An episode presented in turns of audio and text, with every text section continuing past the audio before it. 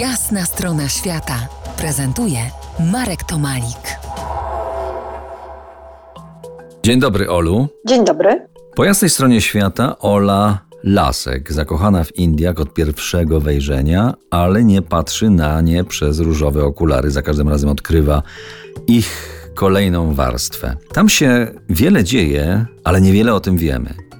No to popatrzymy dziś na subkontynent Twoimi właśnie, Olu, oczami.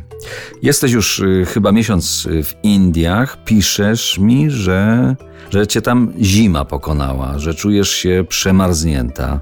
Jak w tym roku wygląda tam zima? Ja w ogóle nigdy nie byłam y, w zimę w Indiach i wydawało mi się, że porównując naszą polską zimę i tą indyjską zimę, to w ogóle no nie ma co porównywać. I okazało się, że temperatura, nawet jak w Delhi było 7-8, no to w nocy było przy zerze a w mieszkaniach, w hotelach było około 9-12 stopni, w mieszkaniach, które są nieogrzewane i hotele też są nieogrzewane. No to powiem Ci, że ja nie znam, e, nie znam takich Indii. A powiedz mi, no jak tam coś, e, jakieś przeziębienie się przyplątało, bo wiem, że się przyplątało, stosujesz e, no. ajurwedyjskie specyfiki, działają cuda te leki?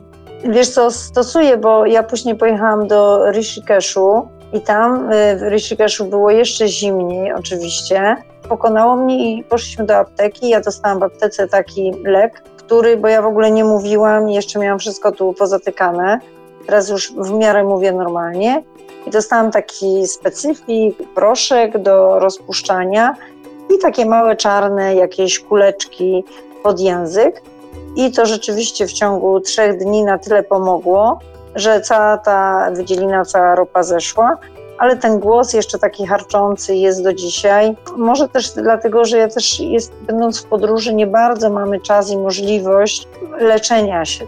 Ale powiedziałaś, powiedziałaś podróży, podróży, podróży, a wiem, że mm, no. no. właśnie w tamtym okresie, czyli, czyli te chyba dwa, trzy miesiące tak. wstecz zrobiłaś wycieczkę skuterem do miejsca połączenia Bagirati tak, i tak. Alaknandy. Tak, tak, to w ogóle Co to super. w ogóle jest ja za miejsce? jechać zawsze. No to jest takie miejsce, które jest gdzieś oddalone około 70 kilometrów od Rishikeshu. Wiemy, że Rishikesh leży nad, nad Gangesem, ale on tak naprawdę dopiero w tym miejscu przybiera nazwę Ganges, bo wypływając z lodowca Gangotri wypływa jako Bagirati i płynie do jednego takiego punktu, y, którym jest właśnie połączenie tych, tych dwóch rzek. Tej właśnie Bagirati jest taka bardziej, no powiedziałabym, ja to tak nazwałam, że ma ten taki y, element energii żeńskiej, jest taka bardzo, burzy się ta rzeka, tak, jest gwałtowna, a Alaknanda jest taka spokojniejsza i w tym miejscu one się łączą.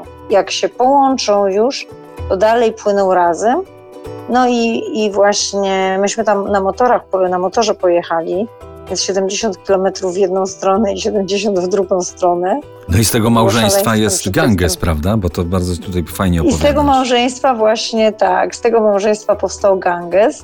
Dobrze, tak to, do tej tak podróży, do rozmowy z Olą, do Indii, tu i teraz, w tym momencie niemalże, powrócimy za kilkanaście minut. Zostańcie z nami. To jest jasna strona świata w RMS Classic.